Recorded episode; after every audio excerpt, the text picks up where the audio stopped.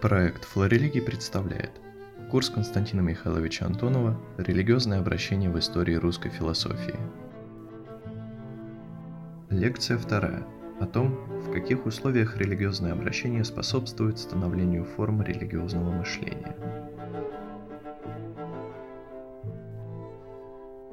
Как бы мы ни думали о соотношении вот этого базового мира повседневности и конечных областей значений, а принципиальным является то, что повседневность неустранима.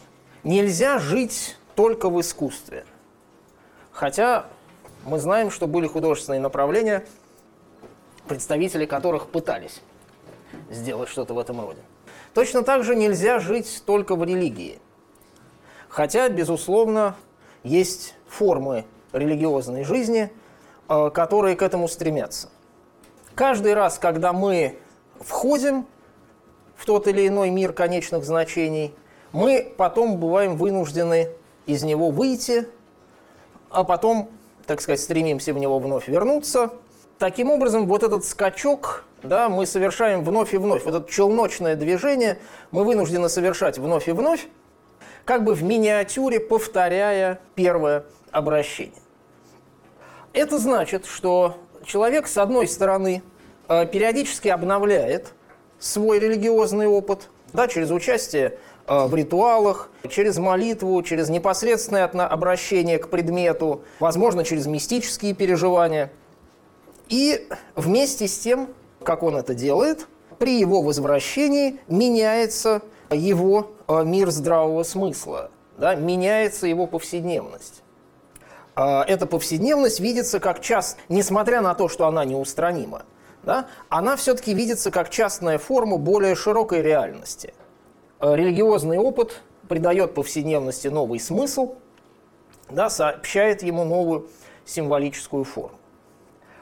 А, но дальше их взаимодействие может протекать так или иначе, но нас интересует, как я уже говорил, вот тот случай, когда религиозная жизнь э, человека, пережившего обращение, становится рефлексивной, не только в том общем значении, что он отчитывается, э, так сказать, о своем опыте перед другими людьми, да, но и в более специальном значении, да, что он встраивается вот в эти э, религиозные практики, вот эти, в эти рефлексивные структуры – что он по каким-то причинам э, в той или иной форме, в тех или иных формулировках, да, начинает думать о том, во что он верит, что значит быть верующим или религиозным, да, в чем заключается подлинное благочестие, как должен быть устроен мир и как должен быть устроен я сам, да, для того, чтобы вот такая вещь могла происходить. В каких же ситуациях это происходит. А в каких же ситуациях это происходит?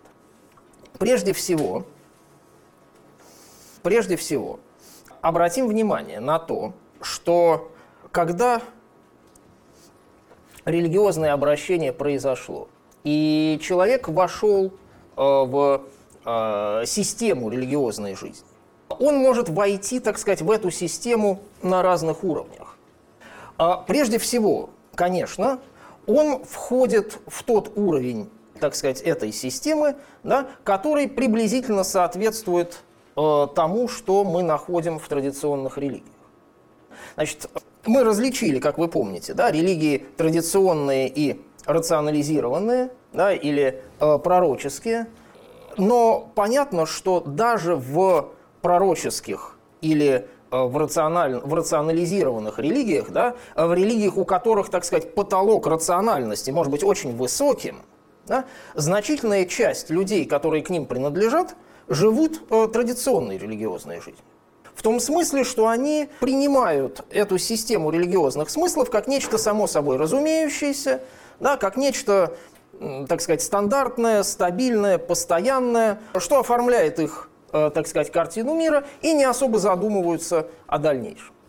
И вот человек, который переживает религиозное обращение, э, если он не блаженный Августин и не э, предположим, Владимир Соловьев, то, конечно, по большей части, мы это знаем из нашего опыта последних десятилетий, он тоже начинает жить вот такой э, религиозной жизнью. Особенность этой религиозной жизни заключается в том, что э, так сказать, она, что э, она сопроникнута с элементами повседневности. А, вот в этой э, смысловой системе да, а, элементов повседневности а, тоже оказывается довольно много. Так сказать, традиционная религиозная жизнь, особенно если эта традиционная религиозная жизнь находится в рамках религиозной традиции с высоким потолком рациональности, да, в рамках пророческой религии, эта традиционная религиозная жизнь в значительной степени э, является обмерщенной. Да, она, э, живя в ее рамках, человек продолжает руководствоваться прагматическими мотивами, продолжает Э, так сказать, жить так, как он бы жил, э, если бы он был э, представителем другой религии, или если бы он вообще не был религиозным человеком, и так далее, и так далее, и так далее. Да, его, так сказать, потолок религиозности оказывается не таким уж и высоким. Значит, он как бы, да, его картина мира составлена да, из религиозных и, так сказать, повседневных блоков в сложной конфигурации. Вот, вот этот момент э, чрезвычайно важен. А, значит, смотрите, э, люди э, задаются разными вопросами. А, люди задаются разными вопросами. Значит, очень часто э, религиозное обращение проис... э, да, и разные вопросы, так сказать, приводят людей к обращению, да, провоцируют это обращение. А разные вопрошания, так сказать, по-разному подрывают Э, наши смысловые системы. А, например, э, вполне, так сказать, э, распространенным является вопрос, так сказать, о зле. Да, этический вопрос. Почему мир устроен не так, как он должен быть устроен? Так сказать, этот вопрос обсуждается постоянно философами, богословами и самыми разными людьми на самых разных уровнях. Да? Этот вопрос э, очень часто взрывает любую, он способен взорвать, э, так сказать, любую систему э, человеческих представлений. Он способен взорвать э, систему религиозных представлений. Да? Э, не случайно э, проблема теодицеи, э, так сказать, так, занимает богословов и э, религиозно мыслящих э, философов, да, потому что нужно же оправдать, да, нужно понять, как совмещается, так сказать, всемогущий и всеблагой Бог со злом, так сказать, которое царит в сотворенном им мире. Вот. Но точно так же, конечно, этот вопрос взрывает и атеистические системы. Он взрывает, так сказать, любую систему представлений человеческих. Да? И, разумеется, да, прекрасно, так сказать, известны ситуации, когда, э, так сказать, этот вопрос, э, так сказать, приводит людей к Богу, уводит людей от Бога. В этом смысле, опять возвращаясь к э, русскому XIX веку, да, скажем, параллельная судьба Герцена и Ивана Киреевского, да, она очень, так сказать, показательна. Ну, как это часто случается, случалось, так сказать, с людьми в те времена, да, э, у них умирают дети. Вот. Но для одного из них, так сказать, эта смерть служит оправданием ухода в атеизм, а для другого служит оправданием прихода к вере. Да?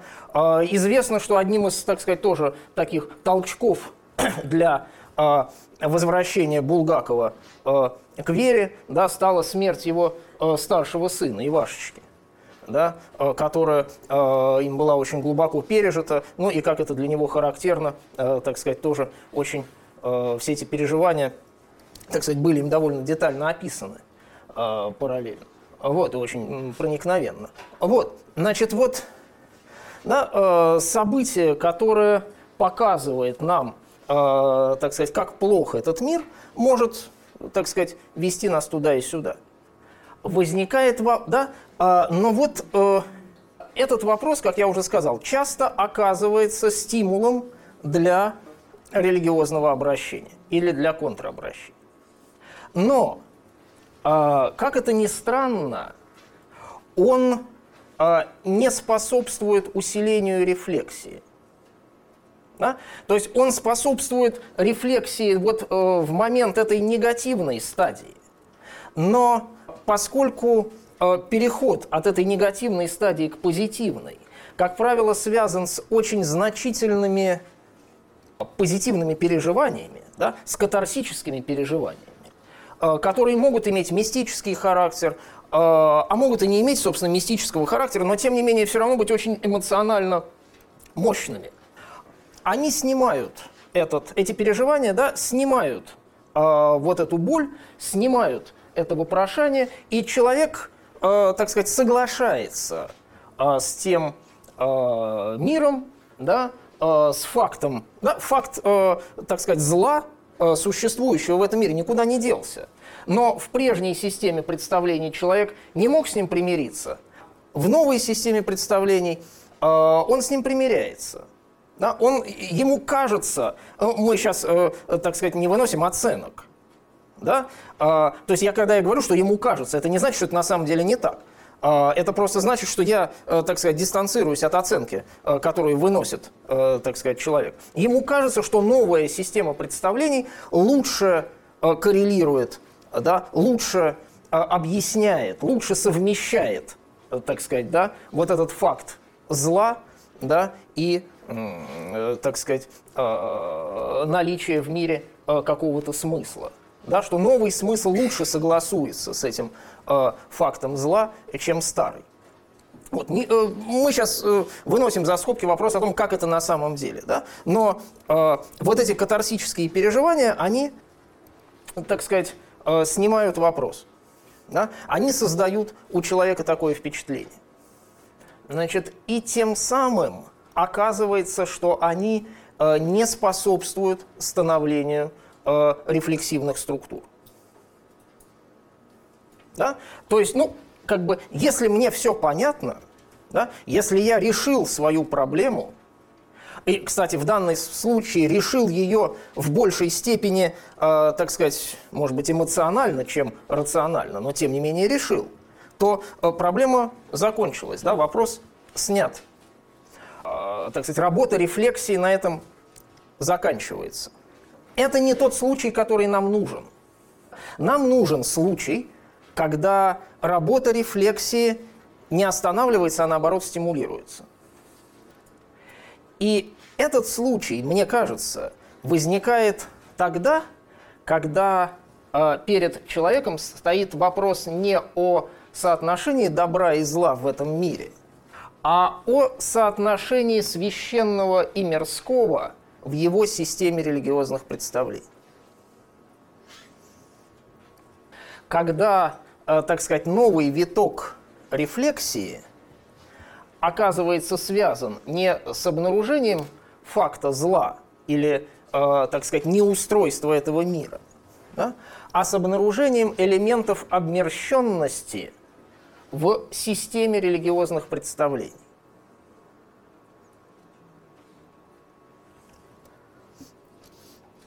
Да? Ну, вот как мы можем представить себе, э, э, это происходит? А, как я уже сказал, да, несмотря на то, что в принципе-то мы говорим, конечно, о э, высоко э, рационализированной религии, да, но первый, наиболее элементарный и наименее рефлексивный уровень освоения э, тех систем, то, той системы значений, которую она нам э, предлагает, э, в общем-то не сильно выходит за рамки обыденного течения э, человеческой жизни. Да, становясь участником религиозной традиции, членом общины, допустим, какого-то прихода, да, постоянным прихожанином, а, человек обретает здесь некоторую, как говорят психологи и социологи, референтную группу, да, а, люди, которых мнение которых по религиозным и по житейским вопросам, связанным, конечно же, с религиозными, да, для него авторитетно и важно. Человек находит э, духовника, э, группу людей, э, с которыми, может быть, прихожан той же церкви, да, с которыми он может советоваться, взгляды которых он принимает в качестве правильных. Практики которых, да, религиозные, он принимает как правильные. Да? Частое причащение, редкое причащение, там, продолжительность службы э, и так далее, и так далее, и так далее. Да, есть масса вопросов, по которым разные традиции э, внутри, допустим, даже православия, да, довольно существенно отличаются между собой. Надо ли исповедоваться перед каждым причастием или нет, и т.д. и т.п. Да? А, причем происходит это несознательно и на первом, так сказать, уровне, да, и нецеленаправленно. А, да? Здесь можно не столько говорить о том, что человек сознательно и целенаправленно формирует э, свои убеждения, сколько о том, что они как бы сами у него, э, так сказать, постепенно формируются. Э, человек осваивает вот этот религиозный фонд на определенном уровне да, он, конечно, э, читает какую-то литературу э, религиозную, слушает проповеди. Ну, в общем, вы представляете себе, да, э, о чем идет речь. А, и это дает человеку, так сказать, терминологию, да, в принципе, достаточную для того, чтобы осмыслить свой религиозный опыт на каком-то уровне, а с другой стороны, осмыслить, в принципе, свой жизненный опыт с религиозных позиций. Значит, тем самым формируется система значений, которая придает э, жизни религиозный смысл, да, вообще чувство осмысленности, полноты, удовлетворенности и так далее. Но, конечно же, по большей части она является синкретической. Собственно говоря, я думаю, что если каждый из нас э, всерьез задумается, так сказать, о том, как устроено его мировоззрение – он убедится в его синкретическом характере. Совершенно не обязательно для этого верить в астрологию э, или совмещать православие с идеей переселения душ. Это уж такие самые э, вопиющие примеры. Да? Но, э, конечно, э, так сказать, условно говоря, по мелочам, да, э, каждый из нас складывает э, свой э, жизненный мир, свое мировоззрение из кубиков – Э, которые он берет, так сказать, из самых разных мест э, и возможностей. Да? В, нашей, э, в нашем мировоззрении, да, в нашем представлении о церковной жизни, в нашем, так сказать, индивидуальном богословии, если можно так выразиться, да, конечно, присутствуют и элементы народной религии, да, присутствует естественный антропоморфизм, Э, может быть, избыточной по отношению э, к нормативному богословию, да, а, присутствуют э, ценности и интересы различных социальных групп, которые мы по той или иной причине усвоили и которые мы так или иначе облекли в какие-то религиозные одежды. Вот. Значит, психологически этот комплекс довольно прочный. А, ну, например, если ты православный, то ты монархист, консерватор, э, любишь дореволюционную Россию и так далее, и так далее, и так далее, и так далее. Да? И там дальше можно э, э, продолжать до какого-то этого самого. А если ты, предположим, атеист, ну, тогда ты там любишь что-то другое, А если ты коммунист, то ты э, там еще что-нибудь, да, то ты атеист, то ты любишь Советский Союз, э, ну и т.д. и т.п. В общем, они могут быть очень причудливы, эти сочетания, но так или иначе понятно, что психологически они могут быть очень прочные, а логически они, э, конечно, совершенно не когерентны. Да? Очень часто то, что у нас в голове спаяно очень прочно, да, на самом деле, э, с точки зрения логики, имеет очень мало общего между собой. Вот. И вот а, это означает, что в такой системе представлений содержится потенция взрыва. Содержится вот эта некогерентность ее кусочков содержит в себе возможность э, распада. А в каких ситуациях реализуется эта возможность? А это могут быть внутри религиозные конфликты, э, да, которые, скажем, возникают при э, столкновении с верующими той же традиции, но другого стиля. Да? Э, там, не знаю, прихожанин отца Дмитрия Смирнова попал в приход последователей отца Георгия Кочеткова. И что-то у него в голове, или наоборот, и что-то происходит у него в голове. Да? Или, например, встретился человек с очень умным царебожником. Что с ним делать? Совершенно непонятно. Вот, значит, э, и так далее, да. Я уже не понятно, да, что э, столкновение, например, с представителями других религий, э, с людьми неверующими, с агностиками, с другими представителями, вот, так сказать, нашей многообразной жизни э, мировоззренческой, да, все это провоцирует распад вот этих психологически спаянных, но логически плохо между собой сочетающихся элементов.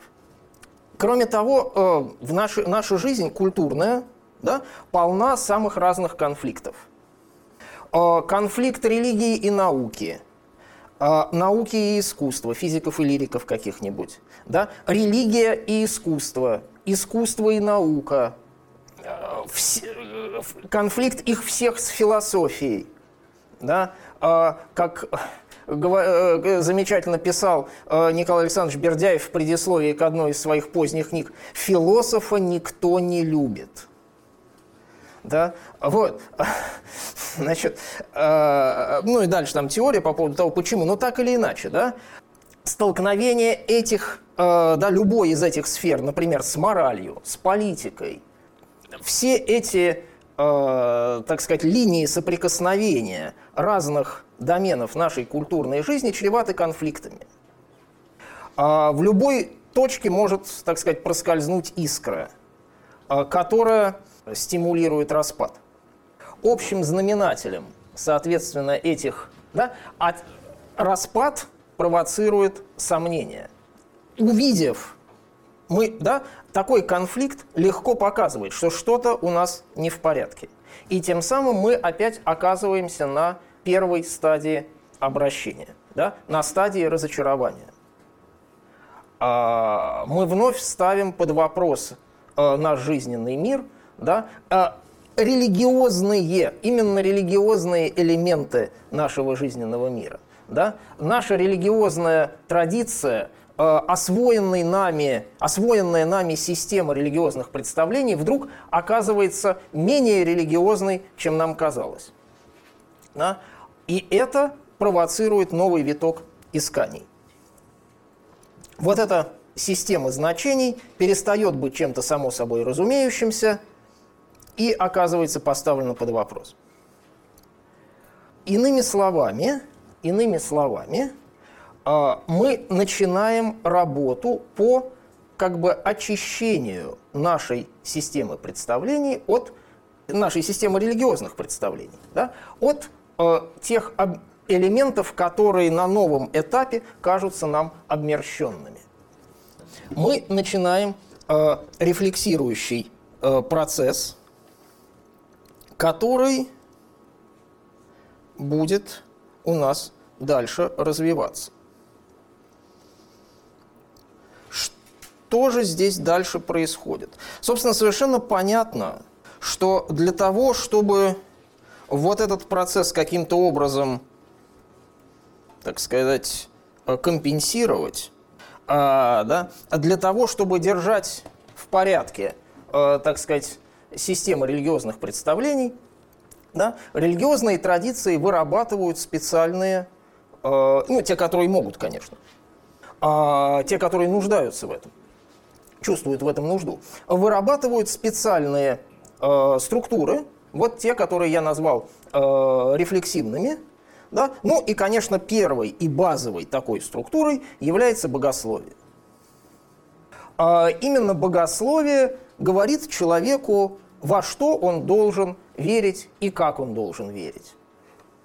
Конечно, э, не все вопросы э, в богословии решены, но так или иначе, так или иначе, э, именно оно на первых порах ответственно вот за эту когерентность. рефлексивные, э, религиозные традиции создают вот эти рефлексивные структуры. Значит, э, конечно, не только, бого, да, вот, э, не только богословие в теоретическом смысле. Любая э, достаточно, достаточно рационализированная традиция, да, она обладает и системой практики, которая тоже, конечно, определенным образом регулируется. Она обладает и художественной системой. И все это так сказать, постоянно ею обновляется. А богословы постоянно занимаются тем, что рефлексируют относительно оснований веры, относительно ее, так сказать, приложения к жизни, относительно ее внутренней когерентности э, и так далее. Ну вот, например, определение догмата, да, которое дает э, Михаил Новоселов в одной из своих книг. Догматы – суть санкционированные, ну, стандартным образом догмат понимается как истина веры, да, и э, это, конечно, понятно, но очень обременено средневековыми дискуссиями и слишком кратко. Большая дискуссия э, русских э, философов и богословов о том, что такое догмат э, и как он устроен, собственно говоря, и, там, могут ли догматы, например, развиваться или нет, да, э, которая была в русской мысли в 19 в начале 20 века. Да, ну вот э, эту дискуссию резюмирует Михаил Новоселов. Догматы – суть санкционированные церковью и указывающие верующим путь спасения, формулы, знаки, словесные выражения, тайн Царствия Божия а, через деяние и опыт, открывающиеся христианину в благодатном ощущении и в конкретно духовном созерцании. При, привести эти вещи в систему, этот набор истин, указывающих человеку путь к спасению, привести их в систему и показать их приложение к жизни – задача богословия. Но богословие э, почти никогда, э, так сказать, э, не является самодостаточным. Оно почти никогда не останавливается. А, ему всегда нужны подпорки, ему всегда нужно дополнительное основание. Да? А, поскольку всегда происходит коммуникация с неверующими или с верующими иным образом, да? а, поскольку раз начав мыслить, мы не можем остановиться, и мы хотим дойти до каких-то предельных оснований в нашем мышлении, да? а, богословие, как правило, достраивает себя философией. В конце концов, да, а, теологические предпосылки сами должны на чем-то основываться. А, и вот такой основой да, является философия, а, скажем так, схоластического типа. Это не та философия, которая нас будет занимать в дальнейшем. Философия схоластического типа нам лучше всего известна из средних веков. Прежде чем написать сумму теологии, Фома Аквинский пишет сумму против язычников – да, он подразумевает, что э, священная доктрина, да, система христианского вероучения должна иметь общезначимое философское основание. Это основание, скажем, куда, к которому относятся, скажем, доказательства бытия Божия и другие метафизические э, идеи, к которым человеческий разум может прийти сам без помощи откровения и освоение которых необходимо для того, чтобы откровение могло лечь, так сказать, на э, подготовленную э, и, э, так сказать, достаточно удобренную, разрыхленную, скажем так, почву. Естественный разум, полагает Фома, кое-что может узнать о Боге, и это делает возможным дальше восприятие откровения. Да? И, соответственно, да, для того, чтобы развивать богословие, нам нужна хорошая философия. Это, конечно, не единственный способ э, так сказать, согласования философии и богословия, но, тем не менее, может быть, он самый показательный. А нечто подобное имело место, например, в наших духовных академиях XIX века.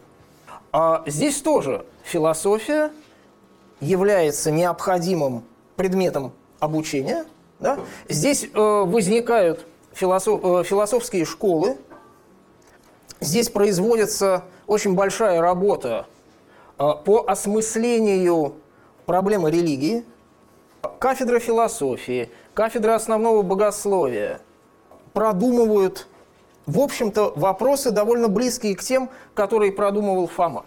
Да? Доказательство бытия Божия, происхождение идеи Бога, что такое религия, да? Э, соотношение естественной религии и религии откровения, проблематика истории религии. Все это входит э, в кругозор вот этих э, духовно-академических философов, которые прекрасным образом справляются со своей задачей. Вот, среди которых было много выдающихся мыслителей но не ими мы будем заниматься. И для этих мыслителей а, такая вещь, как религиозное обращение, вообще говоря, не очень актуальна. Да? Большинство из них имеют, э, так сказать, корни в духовном сословии, э, большинство из них получают, так сказать, семинарское и духовно-академическое образование сами, а большинство из них не рефлексируют вот на эти темы религиозного обращения они живут в своем мире, да, мыслят, так сказать, продумывают свои мысли, вот, и, э, так сказать, мы не будем э, дальше э, на них концентрироваться. В этом они как раз э, принципиально отличаются от э, светских религиозных мыслителей, э, для которых проблема обращения является критически важной. Но вот дальше следующий важный момент, э, который нас интересует, а это проблема многообразия религиозной жизни. Значит, итак, с одной стороны, вот у нас имеется, так сказать, внутренняя да, э, рефлексия, теологическая, этико-правовая, художественная, э, формирующая так сказать, религиозную традицию. С другой стороны, с другой стороны, любая традиция сталкивается с проблемой многообразия религиозной жизни. Да? Существуют другие религии. Так или иначе, мы оказываемся перед эмпирическим вопросом, во-первых, да? какие вообще бывают религии. И что нам, собственно, э, второй вопрос апологетический. Да? Что нам, собственно, с ними делать, и почему мы должны предпочитать нашу собственную? Ну, скажем так, да, миссионерский и апологетический. Вот эти три вопроса, да, эмпирический, миссионерский и апологетический, а порождают новые формы рефлексии. А предметом рефлексии здесь становится уже не, э, так сказать, то, как правильно жить в религии, а сама религия в ее многообразии. И вот здесь мы переходим на следующий уровень рефлексии, в рамках которого развивается многообразие научных религиоведческих дисциплин и их миссионерские и апологетические приложения. Конечно, а, реальная история отношений религиоведения и теологии довольно сложная история. Да? Чреватая множеством конфликтов, недоразумений, споров – да? Можно описывать эти споры как споры между дисциплинами, можно их описывать как споры э, разных позиций внутри дисциплин. Да? Теологи решают между собой вопрос, как им относиться к религиоведам. Религиоведы между собой решают вопрос, как им относиться к теологам. Да? Вот. Значит, и те, и другие э, с трудом уживаются между собой в каких-то одних рамках. Но по своему происхождению, конечно, в значительной степени – религиоведение возникает из теологических задач и э, предпосылок.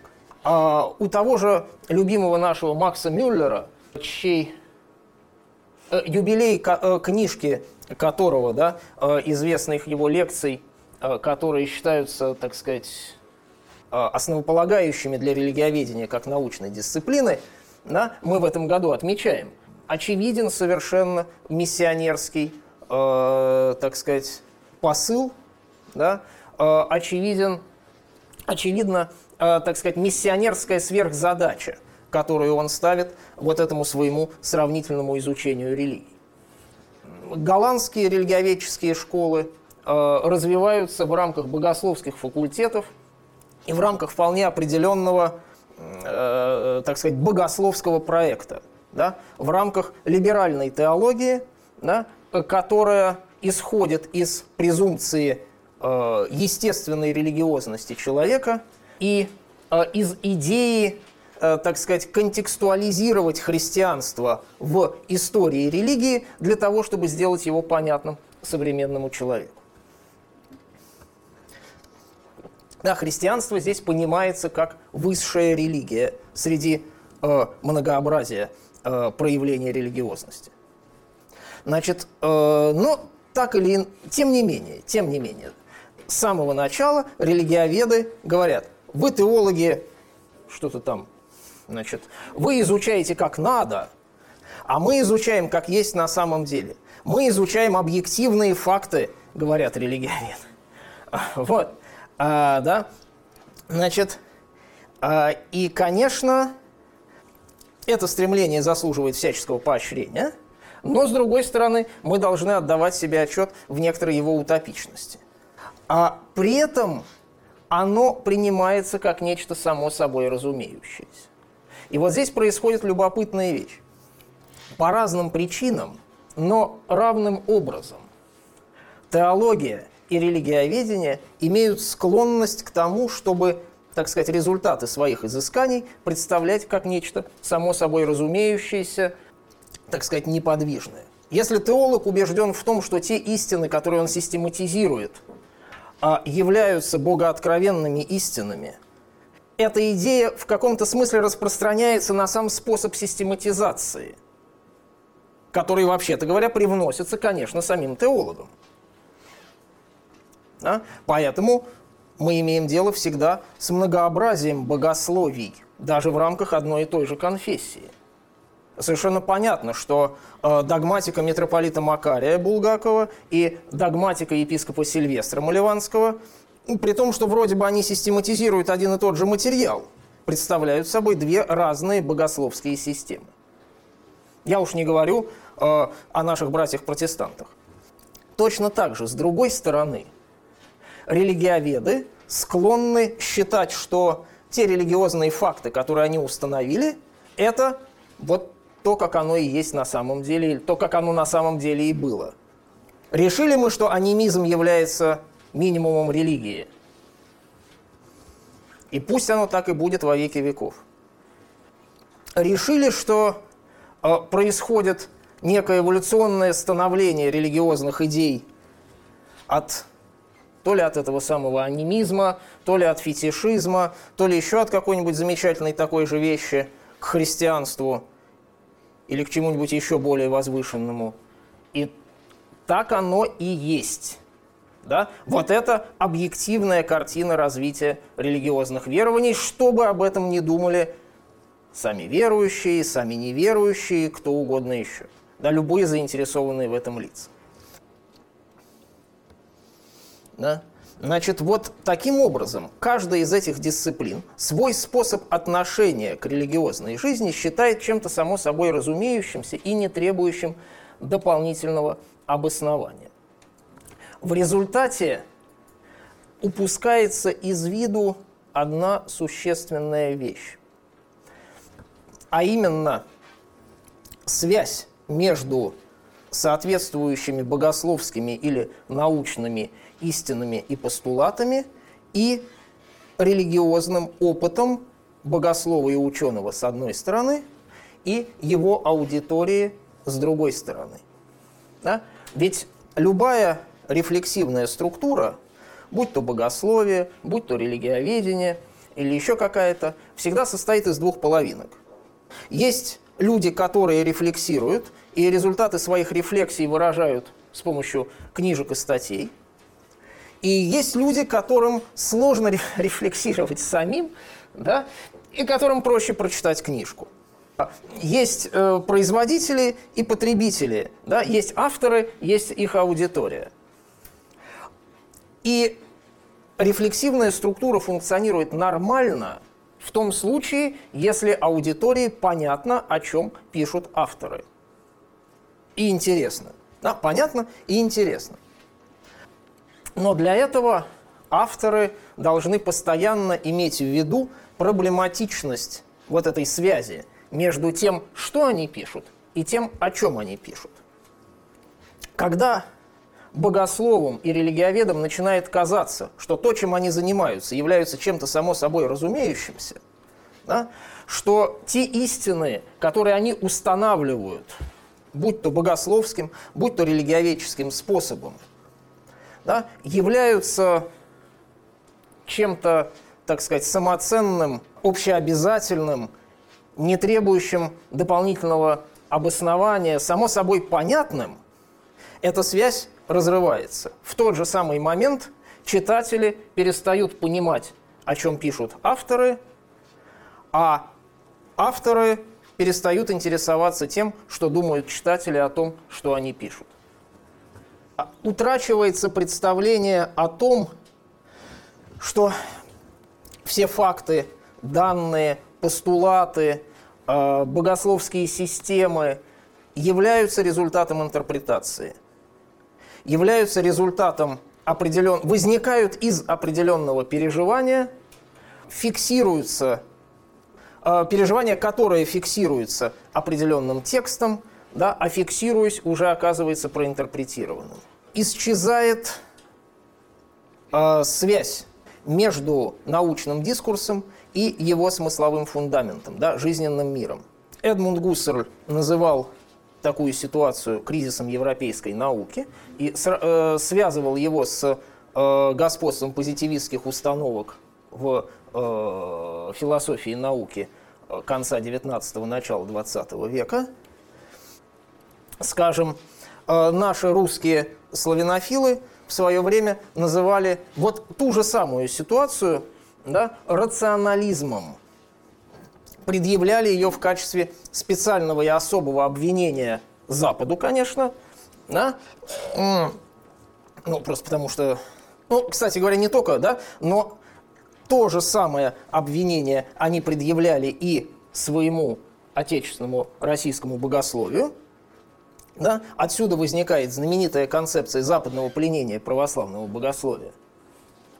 Приблизительно за этим сложным словосочетанием стоит именно вот это ощущение. Что такое западное пленение православного богословия? Это э, представление о том, что богословы духовных школ мыслят по западным методам, принципам и основаниям. Чем это плохо-то? Само по себе совершенно неплохо. Э, славянофилы сами, между прочим, мыслили, конечно, тоже по западным предпосылкам и основаниям, только э, придерживаясь, э, так сказать, других философских ориентаций, чем представители богословских школ. Но что их главное не устраивало? Их не устраивала непонятность. Да? Вернее сказать, их не устраивало вот это сочетание да?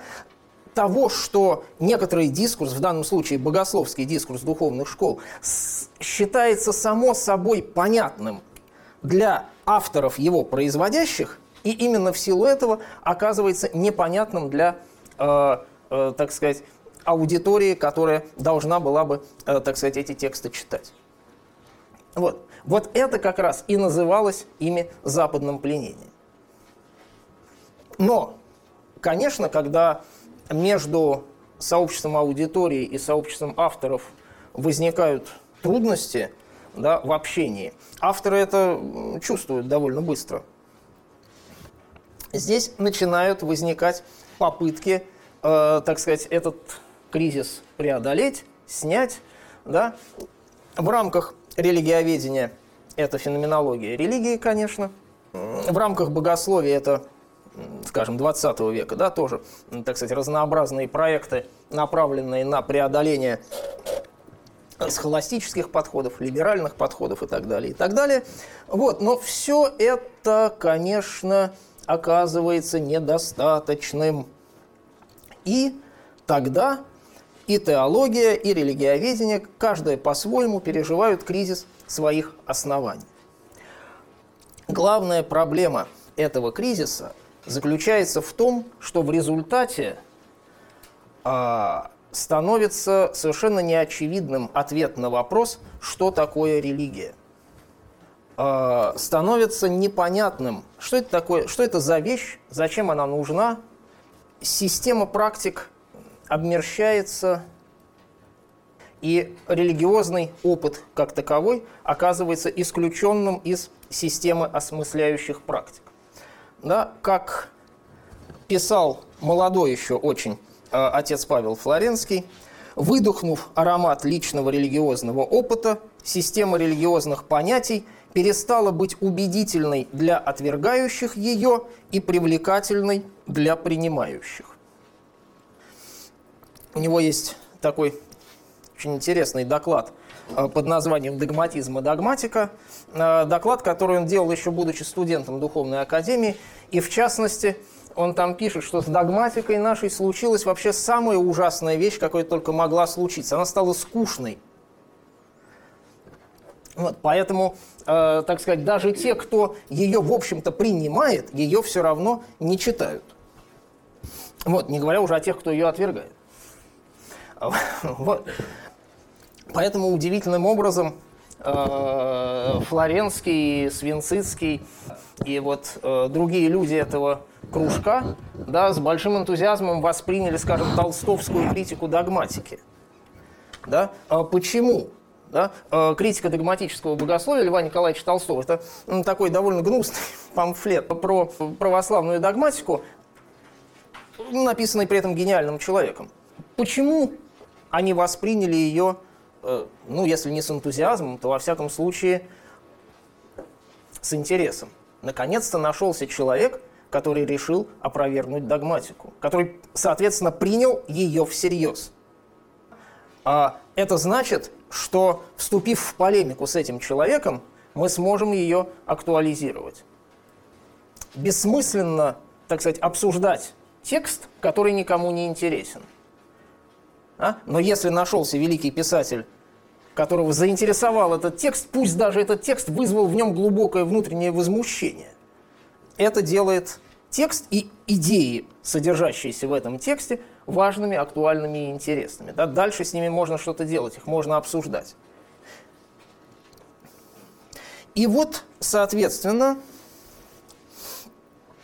и вот, соответственно, э, мы оказываемся в той ситуации, да, э, в которой и возникает вот этот тип мысли, э, да, который мы традиционно называем религиозной философией.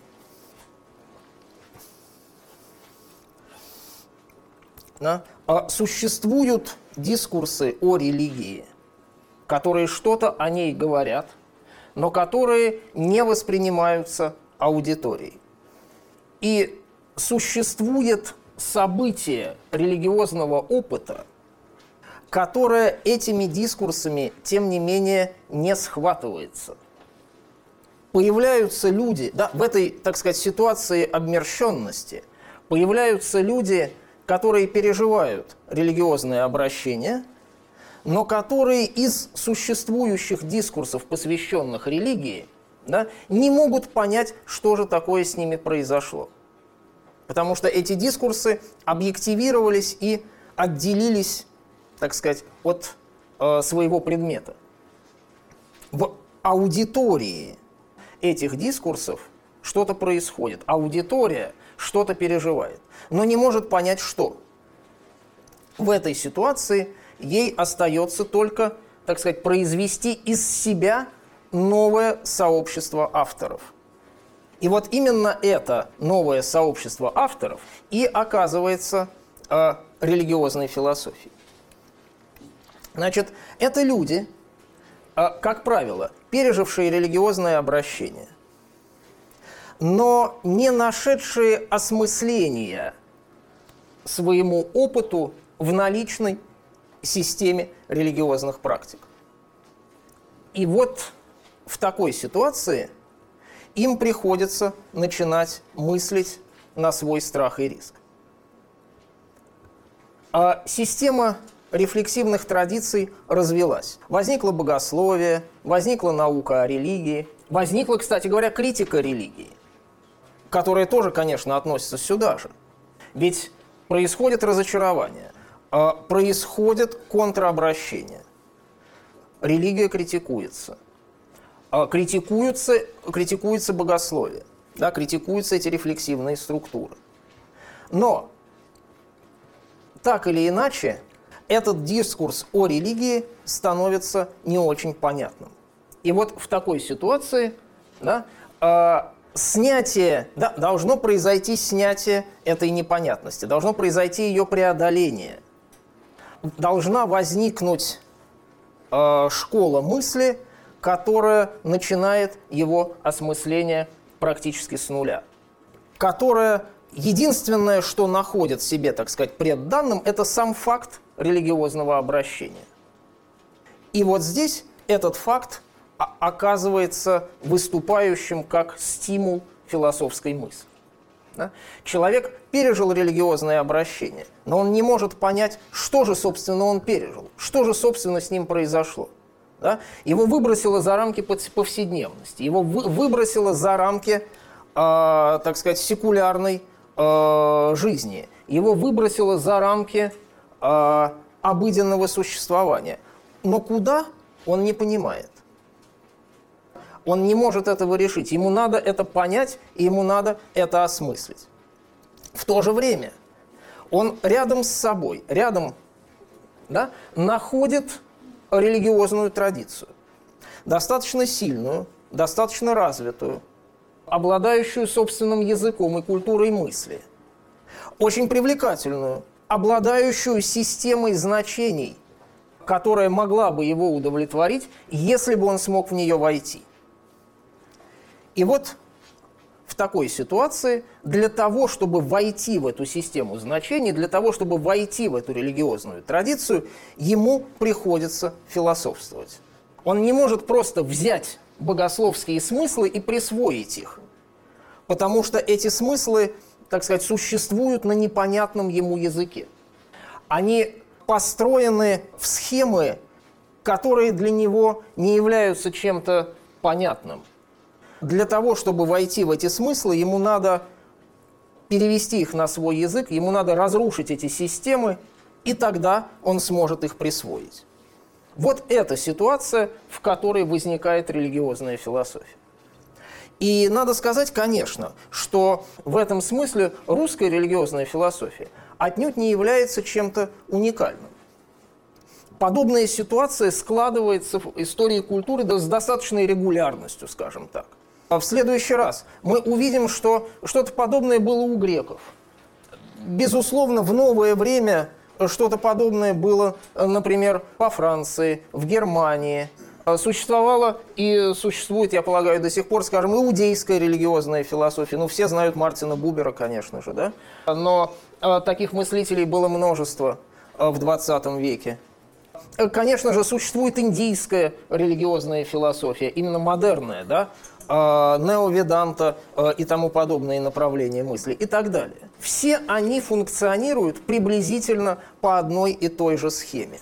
Для возникновения всех их нужен вот этот толчок религиозного обращения, происходящий в обмерщенной смысловой системе, нужно совершение некоторого интеллектуального сверхусилия для того, чтобы присвоить э, систему религиозных смыслов.